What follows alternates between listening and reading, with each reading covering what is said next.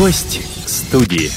Эфир радиостанции «Комсомольская правда» продолжает программа «Гость студии». Для вас работает Дмитрий Белецкий. И у меня сегодня именитый гость. Это начальник главного управления МВД России по Ставропольскому краю, генерал-лейтенант полиции Александр Олдак. Александр Григорьевич, здравствуйте. Добрый день, Дмитрий. Добрый день, уважаемые радиослушатели. Ну, я думаю, сегодня затронем многие темы, касающиеся вашего ведомства. Но начать предлагаю все-таки с общественной безопасности. У нас впереди целый ряд праздников. Ну, совсем скоро уже на днях православные христиане будут отмечать Пасху. Затем у нас там через неделю будут длинные майские выходные, в этом году они будут особенно длинные. В крае, конечно же, будут проходить массовые мероприятия, ожидается скопление людей, как это обычно бывает, тепло, люди выходят, гуляют. Как полиция будет охранять порядок? Спасибо за вопрос. В Главном управлении накоплен достаточно серьезный опыт проведения мероприятий по охране правопорядка вот в подобные дни праздничные, новогодние праздники, в майские праздники, в религиозные праздники. Есть соответствующее понимание у всех сотрудников. Вот вы сказали о длинных выходных майских. Наши сотрудники не отдыхают. Максимальное количество сотрудников будет нести службу по охране правопорядка и в городе Ставрополь, и во всех территориях нашего края. Да, возможно, мы создаем неудобства для отдельных граждан. Такое бывает. Но приношу извинения заранее, поскольку безопасность главная. Люди хотят отдохнуть, порадоваться тому, что будут приходить на эти праздники. А наша задача — обеспечить безопасность. Ну, я думаю, все люди понимают, что с какими-то неудобствами, возможно, можно потерпеть. Главное, чтобы все было безопасно. Все-таки по опыту прошлых лет могут ли возникнуть какие-то неприятные ситуации? Вообще, что обычно бывает? Опыт накоплен достаточно серьезный.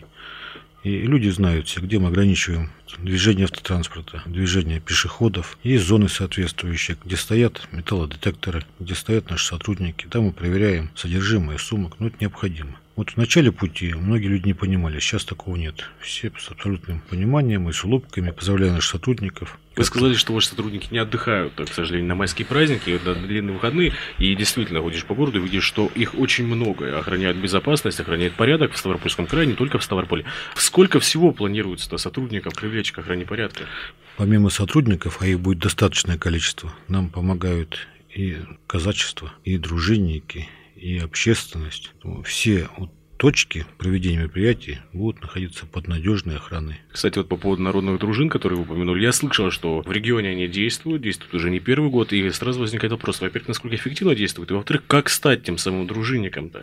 И обычные люди могут куда-то попроситься, как стать дружинниками и охранять тоже порядок? Мое мнение, что дружина действует достаточно эффективно во многих районах, городах нашего края, в том числе и в городе Ставрополе. Стать дружинником очень просто, ну, не иметь судимость, конечно. Быть человеком законопослушным. На нашем сайте Главного управления там все прописано до мелочей, как стать дружинником. И люди идут. У нас да. Сейчас более триста сорок дружин действует в нашем. Это крае. По всему Ставропольскому краю. И набирает обороты, и уважением пользуются дружинники, и пониманием пользуются. Мы сказали, что совсем скоро будут такие горячие дни для всех полицейских mm-hmm. Ставропольского края, ну, и для всех полицейских страны, но для Ставропольского края особенно, потому что пройдет Пасха, пройдут майские праздники, и уже в начале лета, это будет совсем уже скоро, с четвёртого по девятое июня в Ставрополе пройдет, ну, действительно очень масштабное мероприятие. Гранди... Грандиозное мероприятие. Да, Международная студенческая весна стран Брикс и ШОС. Как вот к ней готовить? Потому что, насколько я знаю, там грандиозные какие-то меры охраны, меры правопорядка. Что это будет? Есть места проведения мероприятий, есть места проживания участников, а и будет их достаточно большое количество. Будут специальные гости из ряда стран. Сотрудники имеют четкое понимание, где нести службу, как предотвратить всевозможные нарушения общественного порядка. Ну, в прошлом году у нас было мероприятие подобное, и мы справились, задачи поставлены. И я уверен, что и в этом году не будет никаких проблем с охраной правопорядка в эти дни с четвёртого по девятое июня. А на жителях это как-то скажется, потому что, опять же, я слышал, что будут грандиозные меры, а будут все проверяться. Интересно, вот обычные люди как-то почувствуют это? это Может быть, будут это, останавливать это праздник людей? Будет для всех людей, и гостей нашего края, и для города Ставрополя. И я знаю, что есть и информация с правительства края, от губернатора приглашают всех желающих и на открытие на стадионе «Динамо». И на площади Ленина будут мероприятия достаточно серьезные, на Владимировской площади, Новой площади. Поэтому все желающие смогут посмотреть и порадоваться тому, что будет происходить в нашем прекрасном городе Ставрополь. Ну, ждем с нетерпением этого события. Напомню, что у нас в гостях сегодня начальник Главного управления МВД России по Ставропольскому краю, генерал-лейтенант полиции Александр Григорьевич Олдак. Александр Григорьевич, ну давайте теперь поговорим о преступлениях, потому что полиция, в первую очередь, ну, обширный перечень задач, в том числе преступления. На самом деле, их видов, ну, просто огромное количество. Это и кражи, и мошенничество, и убийство, и еще много-много всего. Вот если все-таки говорить о структуре преступности у нас в крае, есть ли какие-то особенности, какие преступления происходят в нашем регионе, к примеру, чаще, чем в других территориях, а какие, наоборот, вот мы в лидерах в хорошем плане, и у нас таких преступлений, ну, намного меньше, чем в других областях? Я бы не хотел давать сейчас характеристику того, что у нас совершается. Вот есть один вид преступлений, который большинство граждан нашего края волнует. Меня он волнует точно. Я взял с собой специально здесь выписки из сводок за дежурные сутки. Взял вот просто три дня безотносительно. шестого апреля, десятого и четвёртого. Все, что происходит в крае за конкретные сутки. Удивляюсь доверчивости наших граждан. Десятками обманывают каждый день. Как достучаться до наших жителей края? Ну, в том числе и с помощью наших радиоэфиров. Пытаюсь, вот в данном случае, пытаюсь достучаться. Обращаюсь ко всем, кто меня слушает, независимо от возраста радиослушателей. Если раньше мы уповали на то, что совершается преступление в отношении пожилых граждан, мы, у нас есть программа специальная, поддержал нас губернатор, где социальные службы, пенсионный фонд, сотрудники полиции, Сбербанк работают вместе для того, чтобы эти факты предотвращать. Как-то мы сбили волну преступления в отношении пожилых граждан. Другая беда. Более молодые жители нашего края становятся жертвами преступлений.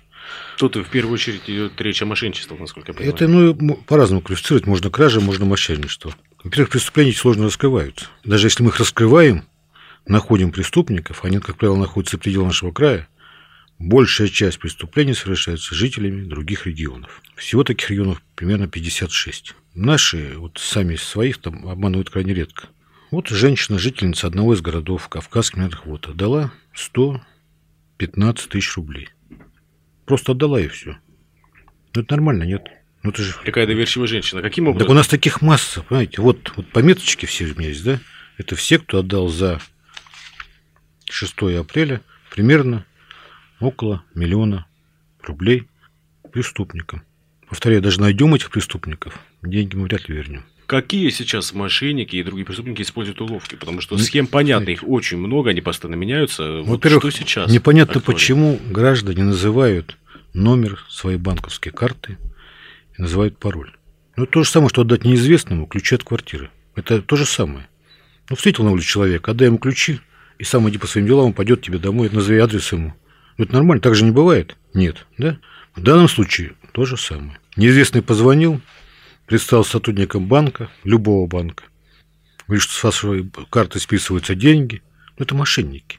Никогда никакой банк вам не будет звонить, уважаемые радиослушатели. Не будет. Есть другие формы общения. Об этом идет реклама на всех средствах массовой информации, на телевидении, знаю, в вашей газете, в других печатных изданиях, в интернете. Почему люди наши доверчивые? А как этого избежать? Вот давайте совет от начальника Главного управления МВД России по Ставропольскому краю. Что, что людям делать так? Вот как быть внимательным?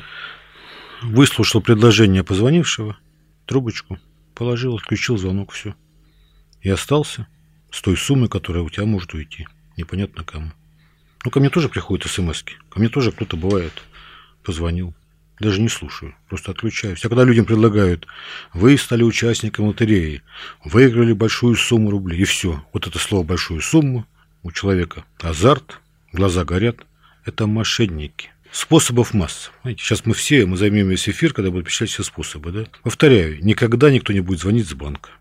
Если раньше были, ваш сын совершил ДТП, и давайте, чтобы его вытащить из беды, там деньги. Такие моменты присутствуют, но их все меньше и меньше. Сейчас другие способы. Вот и назвал, да? Вот позвонили с Московской области жителю Кавминвод. Предложили там какие-то бонусные денежные средства. Для того, чтобы получить бонусы, давайте вот нам номер карты, пароля и получите. Человек перечисляет, передает ему все по смс-ке. Через десять минут похищает сто пятнадцать тысяч рублей. До свидания, все. А как-то вообще можно найти их? Понятно, очень сложно, тем более, мы... когда это из других регионов, как вообще их можно найти? Нет, у нас есть полный контакт с нашими коллегами из других регионов, да? Вот этот телефон, у нас есть телефон, откуда позвонили, но с него может быть два-три мошенничества, симки, он тут же отключается. Даже мы нашли, что симка действовала в каком-то регионе. Если мы-то выйдем, а мы выезжаем, у нас сейчас находится, я потом говорю постоянно, там большая часть сотрудников розыска находится в командировках. Мы находимся в Самарской области, в Челябинской области, в Московской области, в Ростовской области. Мы там работаем с, с теми, кто, ну, как-то мы на них вышли, на преступников, да. Мы найдем. Вот нам вчера привезли ночью со, э, наши сотрудники уголовного розыска, значит, трех подозреваемых с Ростовской области. Где-то мы можем доказать, наверное, десять мошенничеств. Но деньги мы не вернем, понимаете? Деньги ушли. И стоило человеку поддаваться на эту провокацию, чтобы отдать деньги и потом всю жизнь себя корить. Есть другие факты. Там всевозможные БАДы пожилые люди покупают, перечисляют деньги, и ей говорит кассир: бабушка, вас обманывают. Нет, доченька, не обманывают. Обманывают вас, не давайте деньги. Нет, я отдам. Вызывает сотрудников, приезжают, сотрудники пытаются убедить, что не перечисляют деньги. Все равно перечисляют. Такие факты есть. Мне обидно за наших граждан. Обидно, понимаете? Да. Преступления подобного рода совершаются в большей части регионов Российской Федерации. Но почему-то в Ингушетии таких нет, в Ингушетии. В Чечне их нет. Туда тоже поступают звонки. Но там... все контакты только на первой фразе прекращаются. У нас люди пытаются общаться, говорить. А чем больше ты общаешься с неизвестным человеком, тем больше попадаешь в зависимость от него. Напомню, что у меня в гостях сегодня начальник Главного управления МВД России по Ставропольскому краю, генерал-лейтенант полиции Александр Олдак. После рекламной информационной паузы мы вернемся в эту студию. Гость студии. В студии Дмитрий Белецкий, и у меня в гостях сегодня начальник Главного управления МВД России по Ставропольскому краю, генерал-лейтенант полиции Александр Олдак. Понятно, что сейчас практически у всех есть автомобили, и очень распространено, в том числе и моих знакомых тоже, к сожалению, попались на это кражи из автомобилей. Тоже тенденция по всей стране, наверное, во всем мире, в Ставропольском крае. Как все-таки уберечь себя? И действительно ли проблема такая актуальная? Или это какие-то единичные случаи, которые да, у нас, почему? У нас вот, вот сейчас всплеск-краж из автомашин достаточно мощный. Это касается района Кавминвод, это касается города Ставрополя, это касается Ниномыска. Кражи. Похищают что? Ну, во-первых, вещи, которые находятся на виду. Вот хозяин вышел из автомашины на незначительное время, даже в дневное вышел, да, да, он машину закрыл, вышел в какой-то, не знаю, по делам, магазин, там, какую-то организацию. пять-десять минут вещи похищаются, они на виду. Даже если человек их берет подальше, возможность преступнику увидеть. Такие факты бывают. Если это день, ну, конечно, не надо машину бросать на долгое время, даже на через пять-десять минут, да, без внимания, не надо бросать. Вышел из машины, осмотрись, ну, посмотри, даже если очень торопишься. Как правило, преступники ставят машину так, чтобы было удобно выехать после совершения преступления. Она стоит не как все машины. То есть, если обратил внимание и понял, что это возможно, не надо всех ни в коем случае подозревать. Ну, мы же в любом случае не можем. Но бдительность, как говорится. Но быть бдительным, да, бдительным надо быть. Это касается дня. Днем внезапно случилась какая-то авария с автомашиной. Прокололи колесо на ровном месте. Бывает такое. Вышел из машины, осмотреть колесо. Двери закрой на замки. Преступники очень часто пользуются моментом выхода автовладельца из автомашины. Даже вышел к колесу там заднему посмотреть. Значит, небольшого росточка. Преступник открывает дверь незаметно для гражданина и похищает все, что находится на переднем, заднем сиденье. Человек сел в машину, даже поменял колесо и уже в ходе движения понял, что он чего-то лишился. И такие факты есть. В ночное время, конечно, машину оставить где-то на видном, людном месте, либо чтобы это было место освещено. Если вот продолжать про кражи, опять же, конец весны, у нас скоро будет лето. Естественно, люди уже и на майские праздники, и летом будут выезжать по всей стране, отдыхать. отдыхать. Как уберечься от квартирных краж? И много ли их? Потому что сейчас, с одной стороны, смотришь, у всех, у кого-то в домах получше огромные заборы стоят, в более простых, в любом случае, везде есть домофон, везде есть установлены камеры. Это уберегает людей от квартирных краж? Или все-таки эти меры пока что не могут оградить людей от этого? Самый распространенный вид преступления в целом по России у нас в крае это кражи, в том числе и квартирные. Да, их стало меньше, чем в прошлом году, краж квартирных, их стало меньше. Но они имеют место быть. Преступники разные способы используют проникновение в жилище гражданина. Как правило, это подбор ключа, замки ненадежные, либо взлом дверей. Часто очень преступники проникают через окна, независимо от этажа. Если девятый этаж, могут спуститься с крыши, если второй, третий, могут подняться по всевозможным там приспособлениям. Не надо иметь массу замков. Иметь надо один надежный замок. Либо поставить соответствующую сигнализацию. Пусть это будет даже ревун. Если дверь открылась, либо окно, будет сигнал. Преступник, конечно, испугаются. Я сказал, что сейчас на каждом шагу у нас камеры. Некоторые действительно, когда видят, к примеру, тоже а, там кражи из магазинов, постоянно в социальных сетях человек увидел, и все, его быстро нашли. У нас камеры сейчас на каждом шагу. Помогает это как-то полицейским раскрывать преступления, находить преступников? Есть программа, она федерального уровня, это называется «АПК Безопасный город». И это принято было еще президентом, значит, на совещании в Ярославле, буквально прошло немного времени, оснастить все города видеокамерами. Это делается. Часть камер выведена в дежурные части, часть запитана на, значит, эм че эс, ну, телефон сто двенадцать, да, там находятся операторы. Мы этой информацией пользуемся, но мы не можем поставить в каждый двор, каждый подъезд, каждый дом эти видеокамеры. Хотя Москва пошла дальше нас. И в Москве практически каждый дом, каждый подъезд оборудован видеокамерой. И все это выводится в единую диспетчерскую службу. Мы к этому придем. Необходимо время, деньги, достаточно немалые. Бдительность. Что касается транспорта, что касается квартир, бдительность. Если есть надежные соседи, вы надолго уехали, попросите соседа снизу, сверху, там, пусть понаблюдает за квартирой. Как мне кажется, и насколько я понимаю, и статистика тоже подтверждает, что очень многие преступления в нашей стране совершаются на почве алкоголя. Когда там один выпил, бытовые какие-то конфликты, ну, не бытовые. У нас когда-то была система отрезвителей, действовала в России, сейчас их нету. Как вы считаете, надо ли в Ставропольском крае у нас возвращаться к отрезвителям? Знаете, речь идет не о отрезвителях. Неправильно понимают нас многие наши сограждане. Я выступал буквально вот в марте месяце, был отчет перед депутатами Краевой Думы. Мы ведем речь о создании медицинских учреждений для граждан, находящихся в беспомощном состоянии. То есть в чем принципиальное отличие? Это не, отрез... Они не под эгидой будут эм вэ дэ, они под эгидой будут медицинских организаций. Мы можем оказать помощь по охране данных пунктов, учреждений, но не несем службу мы там. Это врачи оказывают помощь нашим гражданам.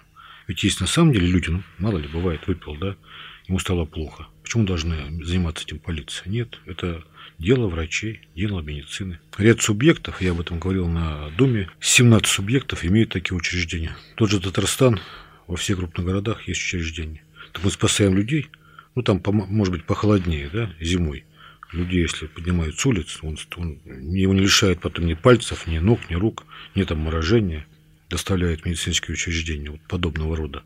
Такие есть учреждения в Челябинске, есть в Мордовии, в ряде территорий. Я считаю, нам такие иметь необходимо учреждения в Ставрополе, в том же Винномыске, на Кавказских Минеральных Водах. Мы сейчас прорабатываем эти вопросы. Возможно, пойдем съездим в командировку вместе с депутатами в какой-то из субъектов, посмотрим опыт их. А вот если опыту, как-то может быть, в принципе, действовать? Опять же, шли споры, кому полиции это оставлять или а, медикам. Вот сейчас в приоритет направляется все-таки медикам. Но если все-таки оставят медикам, как это будет? К примеру, полицейские видят человека с опьянением на улице, доставляют в медикам, или как это происходит? Каждый субъект пошел по своему пути. Вот мы изучим опыт там, пяти-шести субъектов, найдем приемлемый для нас, и я уверен в том, что мы, эта система заработает для того, чтобы спасти человека. Это главная задача. Остальные они все побочные. В редакцию «Комсомольской правды» время от времени, не скажу, что часто, но иногда время от времени бывает, что звонят люди и говорят, ну, скорее даже жалуются, наверное, на работу первичного звена, это работу участковых. Одни говорят, что участковых не могут узнать его, неизвестно где он, другие говорят, что обращаются, а человек бездействует. Действительно ли есть такая проблема? И если есть, как говорят люди, почему она происходит? В чем здесь дело? Не хватает кадров или просто какое-то безответственное отношение конкретных сотрудников? Несколько, наверное, даже не причина, моментов. На самом деле участковый ближе всех стоит население. Вообще мы за то, чтобы была шаговая доступность до каждого участкового, до каждого пункта, участкового пункта полиции. Они есть участковые в каждом микрорайоне, крупном хуторе, населенном пункте. Если касается города Ставрополя, Кавминвод, Невинномыска, конечно, участковый работой перегружен. В постсоветское время у участкового было более ста обязанностей, сейчас их не меньше. Я ни в коем случае не защищаю, там, не жалею наших подчиненных, но они работают перегружены. При всем при том, они находятся на своих рабочих местах, на тех же опорных пунктах, и можно их найти. Они принимают граждан три раза в неделю. И раз среди недели выходной день. Ну, не нашли вы по каким-то причинам участкового. Бывают такие моменты, я принимаю граждан, мне граждане жалуются зачастую о том, что вот были участковые, найти его не можем. Есть телефон доверия главного управления. Вот все, что поступает на телефон доверия, без исключения, все это утром поступает мне на стол. Если человек пожаловался о том, что он в течение какого-то времени не мог найти участкового, то я заверяю любого гражданина, кто нас слушает, да, что завтра вам обязательно по телефону либо сам я позвоню, либо кто-то из начальников, и мы вопросы все решим. Почему участковый не оказался на месте, если он должен быть, и какие вопросы вас волнуют. И в течение трех-десяти дней вы получите полный развернутый ответ. Так должно быть, так будет. Давайте назовем этот телефон доверия. Ну, есть телефон федеральный, это восемь восемьсот сто двадцать шесть двадцать шесть. А есть телефон наш краевой, девяносто пять двадцать шесть двадцать шесть. И по этим номерам принимаются звонки, они фиксируются, независимо о чем позвонил гражданин. Александр Григорьевич, вот по поводу подтверждения ваших слов, участковых, вы сказали, там около ста примерно обязанностей. Я просто вспоминаю, ежегодно у нас проходит конкурс «Народный участковый», mm-hmm. и мы тоже отрабатываем «Комсомольская правда». Да, под эгидой «Комсомольская да, правда». Да, звоним людям, в том числе и в этих, узнаем, как люди. И очень многие даже люди говорят, что, к примеру, особенно в отдаленных местах, не в больших городах, mm-hmm. а там в селах, в небольших населенных пунктах, говорят, что участковые, ну, если не как отец, да, то как брат или какой помощник, который люди приходят к участковому и даже просят, там, вплоть до того, что помоги вскопать огород, и очень часто участковые помогают, хотя у них там очень много другой своей, конечно, работы. Это же прекрасно, это прекрасно. Вообще, что касается сельской местности, ну, там глава администрации и участковый, а кто там еще из власти есть? Конечно, к ним будут обращаться. И большинство наших сотрудников службы участкового полномочия – это отзывчивые люди, понимание и уважение гражданам, и отношения соответствующие. Напомню, сегодня у нас в гостях начальник Главного управления эм вэ дэ России по Ставропольскому краю генерал-лейтенант полиции Александр Олдак. Сейчас мы прервемся на выпуск новостей. После него поговорим о сокращениях в структуре эм вэ дэ и отношении населения к полицейским. Гость студии. Сегодня у нас в гостях начальник Главного управления эм вэ дэ России по Ставропольскому краю генерал-лейтенант полиции Александр Олдак. В прошлом году во всей стране, понятно, что не только Ставропольский край, в первую очередь не Ставропольский край, были сокращения в системе эм вэ дэ. Как они коснулись Ставрополья и сейчас нам-то хватает ли кадров или нет после этого? У нас сократили достаточно немалое количество сотрудников гэ и бэ дэ дэ, более двухсот, это одиннадцать процентов. Ну, мы справляемся с возложенными обязанностями на сотрудников ГАИ. Нам помогает сейчас техника, есть камеры фиксации нарушений дорожного движения. Хватает сотрудников ГАИ для нашего края. Если говорить про реформы, то многие уже даже не помнят, что когда-то полиция была милиция. Есть такие люди, которые уже вообще никак не ассоциируются, но прошло там буквально, там, ну, десять лет еще не прошло после реформы эм вэ дэ. И тогда вместе с тем, вот как мне лично кажется, изменилось очень сильно отношение к полицейским, потому что если раньше был какой-то негатив, очень часто предвзятое какое-то отношение, то сейчас очень многих людей адекватное восприятие, что полицейский – это человек, который охраняет порядок, охраняет покой. И люди относятся сейчас так к полицейским, это мое мнение, ну, по крайней мере, в своем окружении. Я вижу, спасибо, так... спасибо за ваше мнение, за мнение ваших окружающих. Вот вы замечаете это или нет? Вот по вашему мнению, как люди сейчас относятся к полицейским? Вот каждый год независимые, значит, компании проводят опрос населения в целом по России и по нашему субъекту. И я наблюдаю эти цифры, значит, вот с две тысячи одиннадцатого года, двенадцать, тринадцать и так далее, да, ну, растет уважение граждан, сотрудников полиции, оно растет, да. И сейчас где-то процентов пятьдесят относятся с уважением к сотрудникам полиции. Это радует. Я говорю об этом вот нашим коллегам, там, и с теми, с кем встречаюсь, с гражданами. Ну, полиция все-таки стала с человеческим лицом. Они помогут, придут на помощь в трудную минуту. Они поддержат. Всякое есть в нашей системе, всякие люди у нас есть. Ну, как и наше общество, оно абсолютно зеркально. Но большинство сотрудников достойные, достойнейшие. Про всякое в системе. Раньше люди, когда говорили о негативе, был в том числе, что существует коррупция. И не только в системе эм вэ дэ, но и в других системах. Вот как вы боретесь сейчас с этим? Я уже рассказывал всем и многим историю своего восприятия коррупции и борьбы с ней. В Пятигорске принимал граждан, было достаточно большое количество. Каждый третий гражданин жаловался о том, что сотрудники милиции, полиции берут взятки у тех, кто торгует на рынках в районе Пятигорска. Пришел один, мне об этом сказал, пришел второй, третий. Я говорю, слушайте, а вы не платите взятки? Шок. Был шок, как не платить? Ты нас не понимаешь, мы должны платить. Я говорю, мы никому не должны ничего. Не платите, и все. Но ведь эта коррупция, касаемо общения сотрудника и гражданина, ведь она с двух сторон, да, значит, интерес-то и у того, кто дает, и у того, кто берет, да? Ну, не платите. Сотрудник ГАИ остановился на дороге за какое-то нарушение. Если вы нарушили, ответьте по закону. Это либо штраф будет, да? Если более тяжкое совершили нарушение, будет более ответственность серьезная. Не предлагайте деньги, тогда и брать не будет. А если вымогают с вас, ставят какую-то зависимость, такое бывает, наши сотрудники, независимо какая служба, да, вот телефон доверия, он на каждой машине есть. сотрудников полиции позвонили по телефону. Я такой-то, такой-то, нахожусь там-то, там-то. С меня ГАИ вымогают деньги. Моментально приедет либо начальник отдела, либо командир подразделения. Приедут сотрудники УСБ и будут разбираться. Мы, ну, граждане, приучили сотрудников вести себя подобным образом. Не будут давать, не будут брать. Александр Григорьевич, ну, раз уж зашла речь все-таки про дороги, МВД это не только, да, там, кражи, мошенничество, но это в том числе и структура ГИБДД. Вот на днях появилась такая информация, что ставропольские дороги станут безопасными. Тут э, с двух сторон насмотреть. С одной стороны, и речь идет не только о том, что они будут гладенькими дороги, там, как в Европе, в Японии, еще где-нибудь. Но в том числе и речь идет и о другой безопасности. Как ГИБДД и МВД могут повлиять на то, чтобы наши дороги стали безопасными, чтобы у нас было меньше аварий? У меня в кабинете есть карта. Каждый день на этой карте я помечаю себе дорожные происшествия в крае. Да? Там разбито на три. Это всего дорожных, сколько погибших, сколько раненых. Вот этот год, не хочу сглазить ни в коем случае, у нас снижение. Снижение погибших, снижение раненых и снижение в целом ДТП. Так и должно быть в дальнейшем. Зависит все не только от сотрудников ГАИ, кто несут службу на дорогах, зависит все от гражданина. От того, как он правильно понимает и осознает свою роль в качестве водителя. У нас большинство, к большому сожалению, особенно числа молодых, считает, что на дороге все дозволено. Глубоко заблуждаются в этом наши граждане. Поэтому сейчас вот проводим большую программу. Ну, знаете, есть национальные проекты, да? Они обозначены в указе президента вот, майские.